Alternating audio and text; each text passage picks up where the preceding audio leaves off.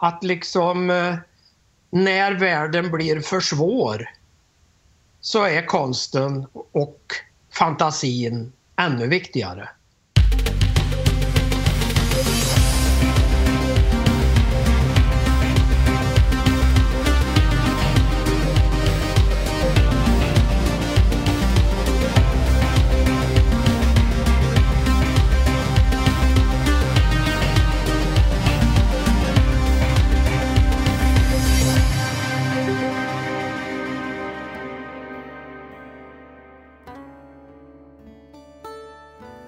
Hej och välkomna till Ismail Atarias podcast. Det är jag som är Ismail Ataria. Jag är poet. Nej, jag ska inte rimma på det. Fan, det blev något halvrim där tror jag. Det kan vara så att jag precis blivit pappa när du hör det här. Ett ämne som jag säkert återkommer till i framtiden. Men jag ska inte gå in på det nu. Utan jag vill bara hälsa välkomna och så ska vi dyka tillbaks i samtalet med Leif Stinnebom som jag påbörjade i förra avsnittet. Leif Stinnebom är regissör och teaterchef på Västanå teater. Och även i detta avsnitt hör du musik av Magnus Stinnebom från föreställningen En herrgårdsägen. Innan vi fortsätter samtalet mellan mig och Leif så vill jag bara säga att jag ser dig, du som lyssnar. Jag ser ditt liv som en gloria. Cirklarna runt Saturnus, som rockringen runt höften på ett lekande barn. Jag ser alla dina minnen, din livshistoria, dina sår och förluster. Alla dina drömmar kretsar runt dig som årsringarna på ett träd. Alla dessa lager av liv, dagar och år blandas samman i ditt blod det pumpas genom ditt hjärta som bevis på att du känt saker. Att du brustit och upplevt. De är bevis på att du varit här. Välkomna.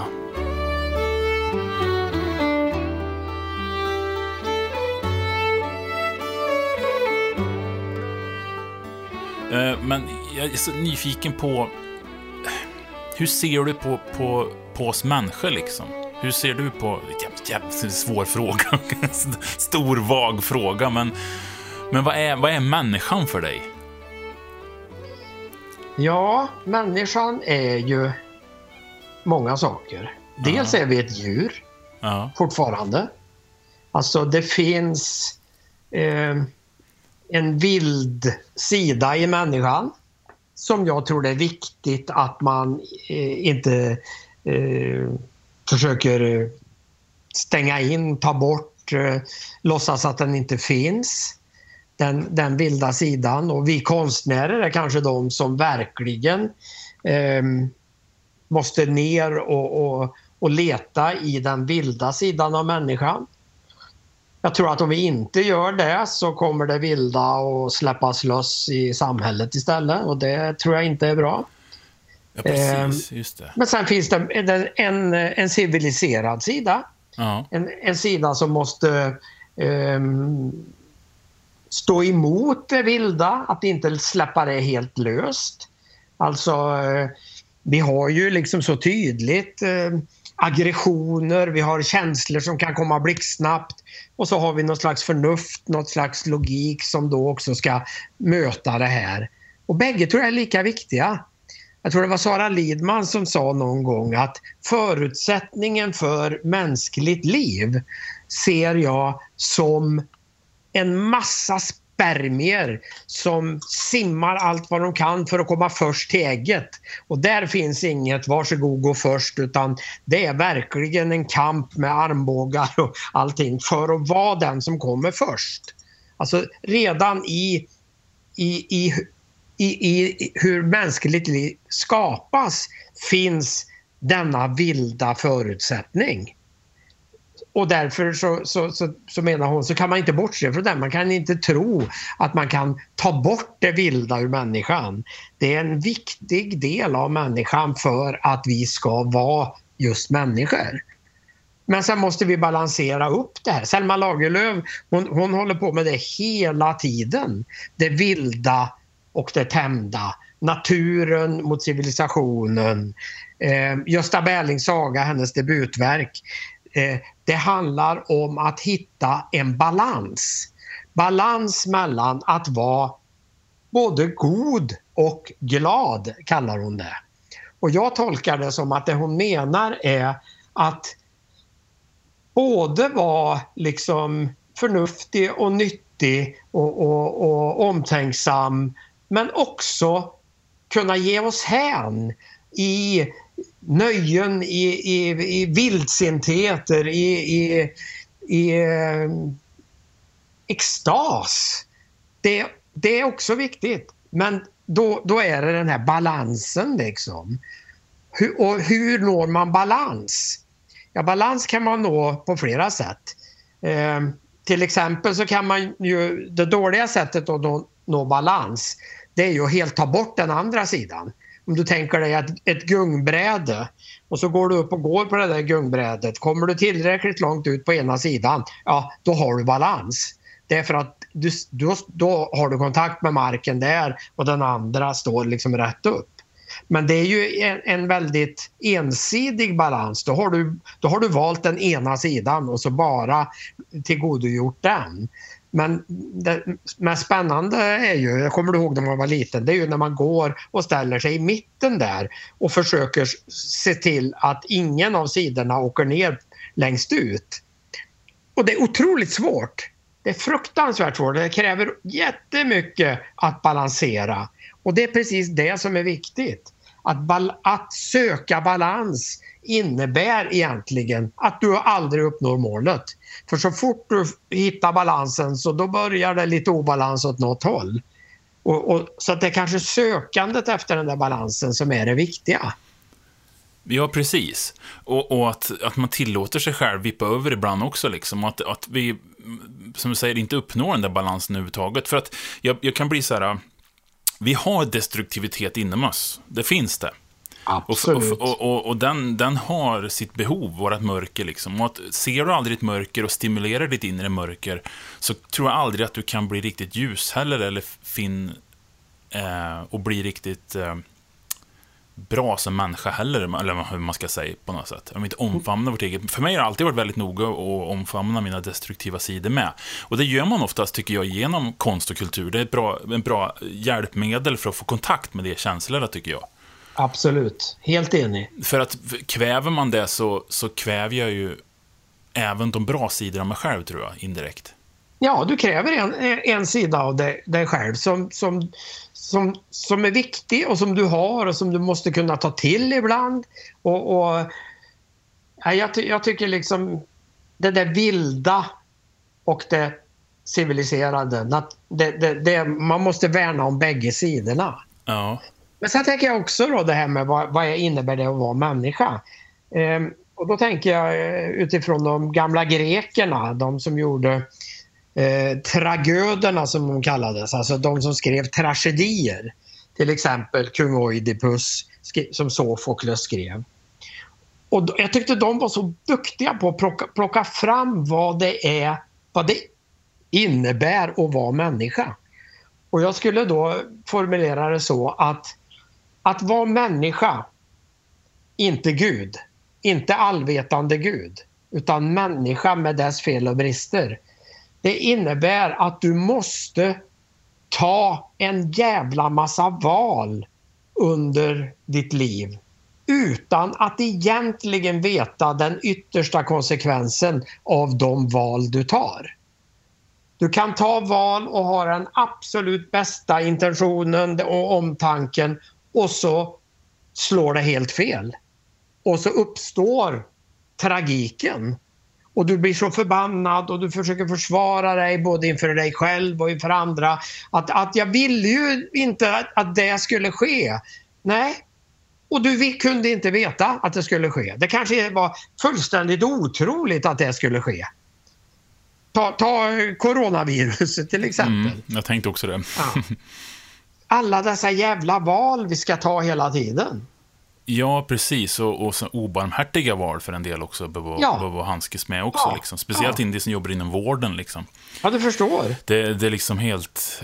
Jag kan inte ens tänka mig dem och lever med de valen varje dag. Liksom. Vad gör Nej. det till slut ja, med, det, med själen? Det, liksom? Alltså, det uppstår så svåra frågor och så svåra val ideligen. Ja. Liksom, eh, vi får rådet om att vi ska hålla social distans. Och så hamnar vi i en situation när det inte går. Nej. Och, och då gör, gör vi någonting utan att veta konsekvensen av det. Tänk liksom om, om ja, gamla farmor på hemmet eh, ramlar, ringer dig och har brutit lårsbenshalsen. Att det kanske inte är på ett hem utan i sin bostad. Och så springer du dit och, och kommer in och du råkar ha corona utan några symptom och du, du räddar din farmor, ringer efter ambulans och hon får hjälp. Men du har smittat henne. Och hon kommer sen på sjukhus och får följdsjukdomar av det här och dör. Ah. Ja, det är ju det, är det med valen vi lever hela tiden med. Men, ja. men de här valen, vi, det, det kanske blir väldigt belyst i dessa tider, men så här är det jämt att vara människa. Ja. Det är det som är så, alltså det är det som är så jobbigt med att vara människa, för vi är så, vi är så medvetna om olika smärta, men ändå så är vi, sitter vi och skrattar ihjäl oss ibland till, till någon Netflix-serie liksom. Ja. och samtidigt vet vi att vi ska dö. Absolut. Jag menar, djur har det ju enklare. De, de, de, vet ju inte att de ska dö någonstans. De, de är ju inte medvetna om sin egen, sitt, sitt eget frånfälle som kommer ske en gång. Nej, de så, har någon konstig instinkt som gör att ja. de kan välja fly eller fäkta. Men vi liksom är glada fastän vi vet att vi ska dö. Det är ju jättemärkligt egentligen, tycker jag, att, att vi ändå kan ha den funktionen. Det är det som jag kan tycka är så fantastiskt med oss. Ja, och där finns ju då förträngningsmekanismer, bortträngningsmekanismer. Alltså om vi inte hade det, då, då, tror jag vi skulle gå under. Det är också någonting som är unikt för människan och, och, och viktigt. Ibland, men inte alltid. Och då är jag inne på det här med balans igen. Alltså det, det, här, det här är egentligen det mänsklig, mänskligaste jag tycker vi har. Alltså att vi hamnar i valsituationer utan att veta konsekvensen och ändå måste göra valen. Och det andra är balansen mellan allt det här motstridiga som finns inom oss. Vi, vi är ju väldigt ofullständiga människor på det sättet.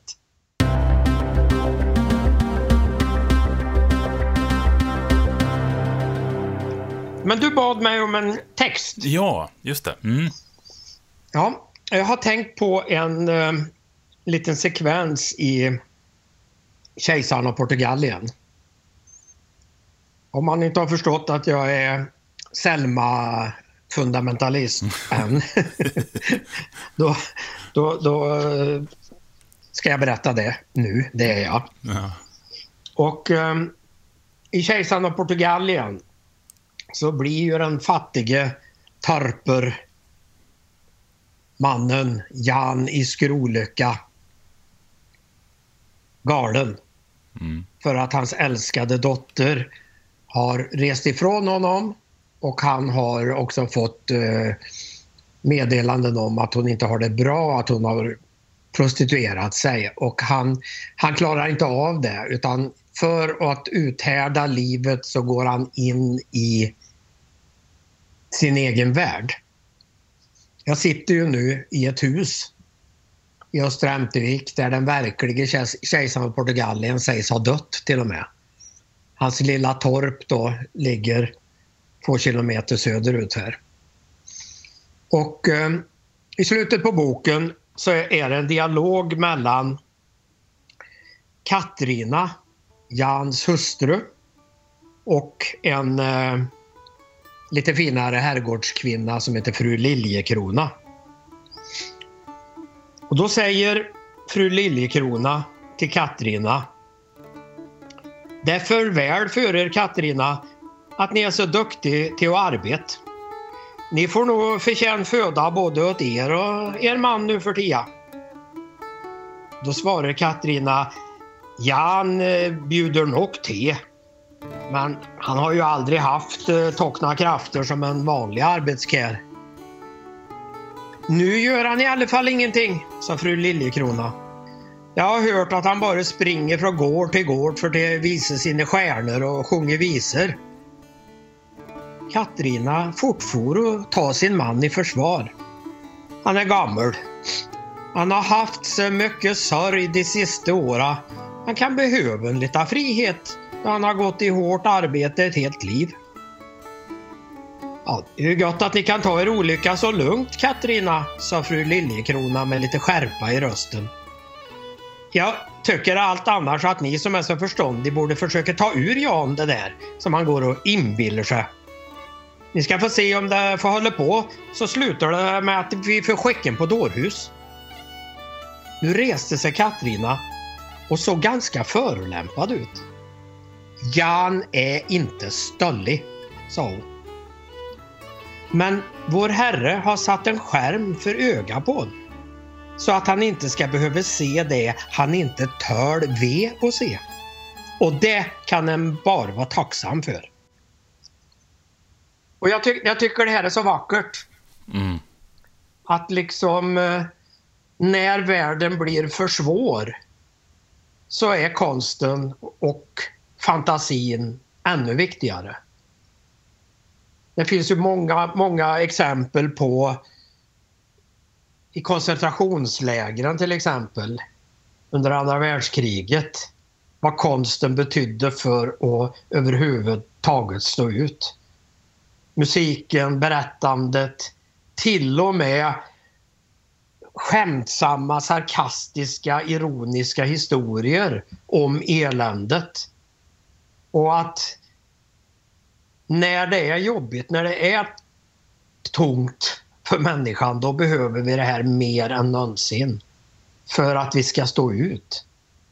Konsten som tröst, konsten som verklighetsflykt. Jag ser inte det som något dåligt på något sätt. Det är inte så att om man för ett ögonblick går in i fantasins värld och drömmer sig bort ett tag så är man ju inte omedveten om verkligheten i alla fall. Om man går in på en teater och, och ser en föreställning hos oss på Västanå i berättarladan. Om man kanske har det jobbigt så kan man kanske glömma det för en liten stund och få lite kraft för att sen kunna ta tag i det jobbiga när man kommer ut ur föreställningen.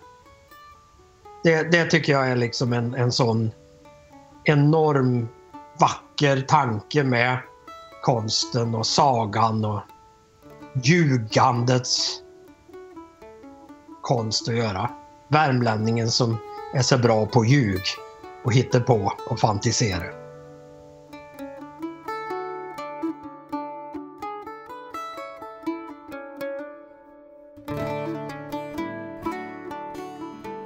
Och det, jag tycker varje gång jag får uppleva eh, människans lite så panikslagna blick så där, så, så, så, eller jag, jag tar så ofta tillfällen när jag åker tåg eller när jag är bland mycket människor att jag liksom på något sätt stannar och stannar till och, och tittar på människor och fylls med sån, med, sån, med sån kärlek också till hur vi är på något sätt. Precis. Jag satt ju på, på tåget på väg ner till, då när, när corona liksom slog till, om man ska säga, när alla började på stäng och det började på liksom, du vet, när paniken kom, för det var en riktig panik i början liksom i. Och jag såg folks blick var fylld av panik liksom. Det satt en kvinna bredvid mig vid tåget som satt och, hon satt och spritade sina händer varje gång och åt en chokladbit så här. Och så åt hon chokladbit, så tvättade hon händerna med sprit, och så åt hon chokladbit, och tvättade händerna med sprit. Jag tänkte att nu blir hon stenfull snart här. Och, och, jag tycker, tycker att jag kan känna så mycket och ömma för mycket för oss just när vi, när vi hamnar i det här läget, liksom, att, att vi, vi fylls av den här grupppaniken liksom, tillsammans och vi blir nästan inte att tänka klart längre. Men jag tycker också att det säger någonting fint om oss också på något sätt. Att vi är så sårbar. Precis, där har ju du din fantastiska dikt. Som stjärnor är vi. Ja, just det. Ja, det, jag, jag, jag rör mig ju mycket i de, de markerna på något sätt också när jag skriver. också så här. Jag, ja. jag, jag, gillar liksom att försöka sätta fingret på någonting som vi allihopa gör, men kanske inte pratar så mycket om. Och, och det är det svåraste på något sätt, att skapa sådana texter som förhoppningsvis ska säga någonting till människor om hur vi är. Liksom. Ja, men jag upplever liksom att du, du är en, en konstnär, en poet som talar till alla människor. du kanske inte gillar det, men jag skulle säga att du är en folklig poet. Och, och det, det, är så fantastiskt att, att eh, men, men, men samtidigt, du går ju hem även i, i, i finkulturella sammanhang om vi nu ska använda det begreppet. Och det, det, är fantastiskt tycker jag att kunna liksom ha någonting på hjärtat och framföra det på ett sånt sätt så att alla människor liksom känner igen sig i det trots att vi är så olika och har så olika förutsättningar. Ja, just nu sitter jag och funderar på om jag ska ta med det här eller inte ta med det här. Ja, det, det tycker jag. För självgod att ta med det här. Jag Nej, måste säga tack det, det tycker jag. Det, snällt, det, är jag som säger det. det. Det handlar ju om det vi pratar om. Ja, det är väldigt snällt, snällt sagt av det, tycker jag. Och det, det värmer att få höra. Men, men jag, jag, jag, jag tvivlar ju jämt på mig själv, om jag har förmågan att, att, att säga saker liksom. Som, som, som folk tar till sig och känner igen sig i och sådär. Men det är också mänskligt. Ja, det är väl det. Alltså, jag, jag letar ju det hela tiden. Jag håller, håller på med körkaren nu. Mm. Och, och, och, där finns ju en, en, eh, den kvinnliga huvudrollen Edith. Hon är ju så genomgod och osjälvisk och oegennyttig. Alltså det är ju ja. Moder Teresa i kubik. Ja, och, och, och, hon har liksom en slags eh, eh, gudstro som är så stark som eh, man kan nästan inte förstå det. Nej, det, jag tycker nästan att det blir komiskt nästan. På något ja, för att det är så men, himla så. Men liksom. då söker ju jag, som regissör, jag söker ju... Var tvivlar hon? Alltså jag, jag, jag, tror inte att, jag tror inte att hon är så endimensionell som Nej. hon är. Nej. Och, och det är samma med, med David Holm. Alltså han är ju helt igenom beskrivs som ett monster. Mm. Han är ju mm. så fruktansvärt fylld av hat och hämndbegär mm. så att, så att uh, han, han, går precis åt, åt andra sidan. Och, och, jag tänker samma sak där. Alltså hur har han blivit så här? Va, vad har han gått igenom? Men med han är det lite, lite större skillnad. För att den här historien ska fungera så ska publiken uppleva att han är körd.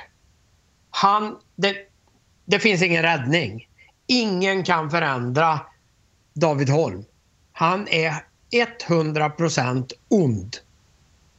För att det i slutet ska bli en överraskning när hon räddar honom.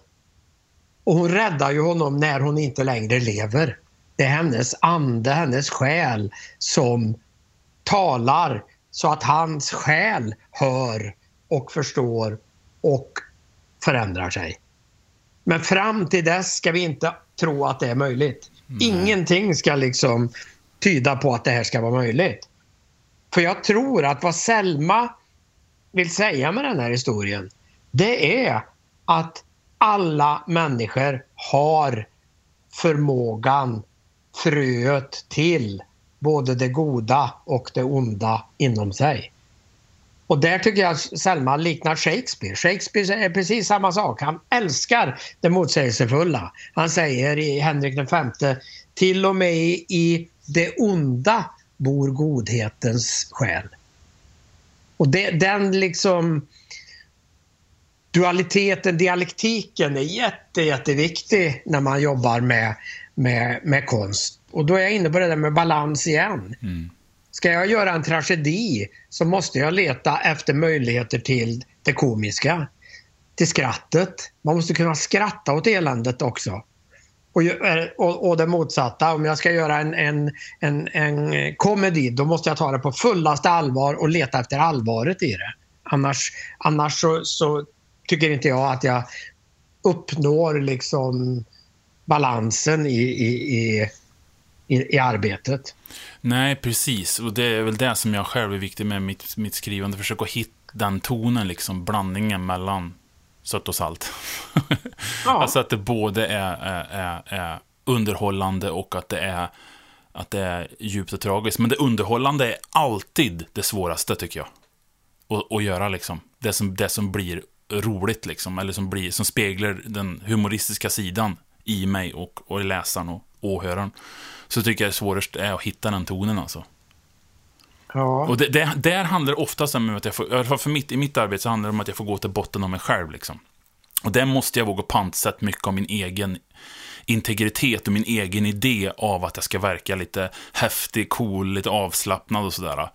Det handlar oftast om att jag måste, få, jag måste gå över den och kränka den delen av mig själv och våga visa upp min bräcklighet, min sårbarhet, min svaghet. Liksom. Och den är inte alltid så häftig och frän. Nej. Det är ju inte men, liksom. Men det är den vi vill se. Ja, det är jag ju det. Jag såg Judy Foster på Actor Studio. Mm. Och eh, då kom de in och pratade liksom om manliga och kvinnliga skådespelare, om det var någon skillnad. Och, så, och då sa hon så tydligt att jag tycker att kill, många killar gör fel. De försöker vara så coola, så tuffa, så eh, välbyggda och så perfekta som möjligt när vårt yrke egentligen borde gå ut på att visa upp den okola, rädda, blyga kille som vi innerst inne är. Eller något sånt sa hon. Och jag håller verkligen med om det. Eh, I Gösta Berlings saga så, så presenterar Selma Gösta Berling genom att säga att han är starkast och svagast bland människor. Och, och jag tycker att jag har ju satt upp den tre gånger hittills med olika eh, Gösta Berlingar. Och, och, det har varit det svåraste. Det har varit att få alla tre egentligen att hitta den svaga sidan. Den svaga biten av Gösta Berling. Och jag vet inte vad det där beror på. Om man blir rädd för svagheten, för osäkerheten, för tvivlet. För det var det jag skulle säga med hon eh, Eh, Edith i körkaren. Alltså, hon måste tvivla.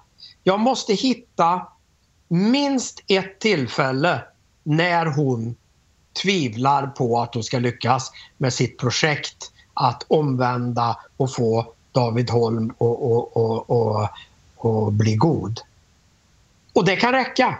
Det kan räcka att jag visar det på ett enda litet ställe och sen kan hon vara tillbaka i sin övertygelse och sin enorma tro på att hon ska lyckas med detta till synes omöjliga projekt.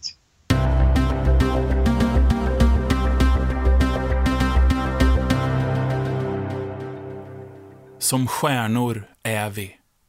Alla vi livslevande, vibrerande och gasfyllda varelser med smak för fullkorn, fotsvamp, kärlek och livslögner. Vi som härdar ut och slåss mot elbolag och vinterhalvår. Alla vi som gör skidbackar av osten och klämmer mitt på kaviartuben. Vi utbrända, vidbrända, medtagna och tillrättalagda lagom. Alla vi som lever i rädsla för reskat, svarta katter och två dagar passerat bäst före-datum. Alla vi som stannar till på stan och tänker Stängde jag verkligen av spisen? Som stjärnor är vi. Vi som går i skolan och ritar färgglada teckningar och lär oss livet. Lär oss räkna, röka och kyssa. Alla vi som slår huvudet i för låga tak och drar knytnäven i väggen. Vi underbara, tålmodiga, som alltid blundar lite grann i provhyttsljuset. Som berättar skämt som ingen skrattar åt. Bara en lång, pinsam tystnad och någon som säger Ja, ja. Som stjärnor är vi. Vi som tappar fint förberedda smörgåsar med smörsidan på golvet. Vi vars matkasse spricker på vägen hem. Vi med finnar i ansiktet lagom till skolfotograferingen och stenskott i den nyvaxade bildörren. Alla vi med finkudden som ett skydd mot magen. Som fäller ner vår mentala snöplog och tänker att ja, imorgon, då börjar mitt nya liv. Alla vi som sjunger falskt när ingen ser på. Som spelar luftgitarr med ett öga spänt genom fönstret. Alla vi som rensar avlopp och när vi sitter där med massa klet i handen så hinner vi faktiskt hastigt fundera. Tänk om jag skulle äta det här? Som stjärnor är vi. Alla vi välpumpade perfekta med kalendern genomtänkt och viktig. Men som egentligen håller in magen och undrar vilken dag det var igår. Alla vi som åker hem och låser dörren och tänker att ah, eh, hoppas ingen kommer och hälsar på ikväll. Ändå längtar vi efter spontana besök. Vinflaskor och tårta. Någon som plötsligt knackar på och säger “surprise”. Som stjärnor är vi. Vi som älskar ljudet av vattenfall. Älskar färgglada teckningar från våra barns allra första skoldag. Vi som hämtar och släpper av. Flyttar in och ut med varandra. Går i terapier och yogagrupper. Vi som pratar ut, glömmer bort och tar upp kontakten igen. Vi som bantar bort samma kilon som vi sen går upp igen. Vi är värda konfettiregn, fanfarer och saluter. Alla vi som besöker andra kontinenter, som dansar, fiskar, spelar pingis, bakar bröd, bygger friggebod. Vi som vattnar hjärtat som krukväxter mellan nattskiftet och gryningen. Arbetar och sliter, trillar ner i svarta hål men ändå tar oss samman och går till jobbet som om ingenting hänt. Vi som pluggar vidare och härdar ut. Vi som startar om, städar ur, ser på filmer, åker pulka, älskar, gifter oss, åldras och väntar vid fönstret på att barnbarnen ska komma och kanske ge oss en ny färgglad teckning. För som stjärnor är vi, alla vi, livslevande.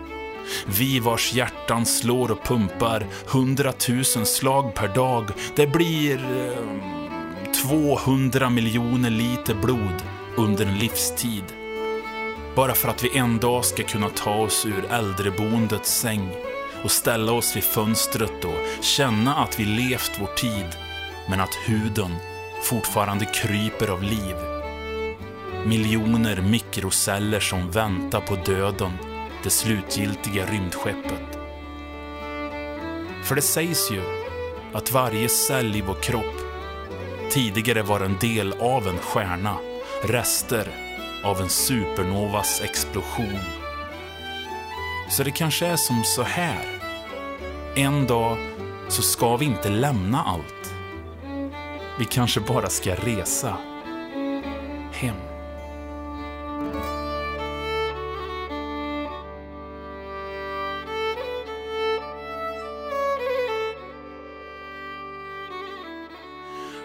Och jag tycker Bruno Köjer sa så bra i någon dikt, han säger att för, att för att leva, jag kommer inte ihåg exakt nu, men för att leva så måste du hämnas på livet. Och det tycker jag är så fint, för att det handlar om att du måste ge tillbaks på något sätt på ditt eget liv. Du måste ut och liksom, som jag tolkat alltså, du måste ut och fightas med det där livet liksom. Och när du, ja. när du har sett på ett sätt så, så kan du se på ett sätt igen liksom. Och det, det, finns, det finns aldrig ett slut på hur många sätt du kan se på ditt eget liv. Och att du måste på något sätt våga och göra dig själv lite illa. På, på, på ett bra sätt. För att du ska kunna känna att du lever. Tror jag. Men jag, jag tycker det är jättebra. Det handlar ju liksom om att inte hamna i mellanregistret bara. Nej, det, precis. Mellanregistret är skönt. Det är väldigt skönt att ligga där. Mm. Men eh, om du inte har någon bas och ingen hög diskant, då, då, får du ju inga nyanser. Då får du ju liksom ett lagom ljummet liv. Mm. Och det vill du inte ha. Varken på scenen eller i verkliga livet. Nej, precis. För stundtals, i mina mörka stunder, så kan jag upp, upp, uppleva en känsla som att livet hela tiden liksom söker efter sig självt. Och att det väntar på sig självt. Och att det väntar ja. på någonting som ska ske för att det ska börja på allvar på något sätt. Precis. Och den känslan tror jag är en av de kanske mörkaste stunder av att vara människa, när man känner det på något sätt. Att det liksom... var, någon, var någon som sa det att livet är det odlande du håller på med, vars skörd är döden. Mm. Alltså det är det liksom... Det finns kanske ingen... Eh, meningen är någonting som dyker upp då och då. Och som vi får skymt av då och då. Ibland får vi tag i svansen av det här som är ett fullt levt liv. Och den, den, så kommer det vara hela vårt, vårt liv. Så kommer vi då och då få tag i den där känslan. Och det är lugnt liksom att vi tappar den också. Vi behöver inte hela tiden uppnå en stor lycka. Vi har sån värld där vi är så fokuserade på att lycka är någonting som vi får och sen har vi den på något sätt. Ja. Och det, det, det, är ju så att vi får ju inte. Det är ungefär som när man sitter på teater och ser en bra föreställning. Ibland så är man med och känner jättemycket och så ibland tappar man och sitter man och tänker på annat och så är man med så här, ibland. Och det är precis så det ska vara, tror jag. Du kan inte vara 100% med jämt. För då kommer aldrig de här stunderna när, väl, när du väl är med, det kommer aldrig kännas i själen då. Nej, det är verkligen sant. Men jag tänker också meningen med livet, den skapar du själv. Det finns ingen, ingen vad, vad ska man säga, eh, förutbestämd mening eller någon, någon, någon entydig sanning i vad meningen med livet är. Du skapar meningen med livet själv.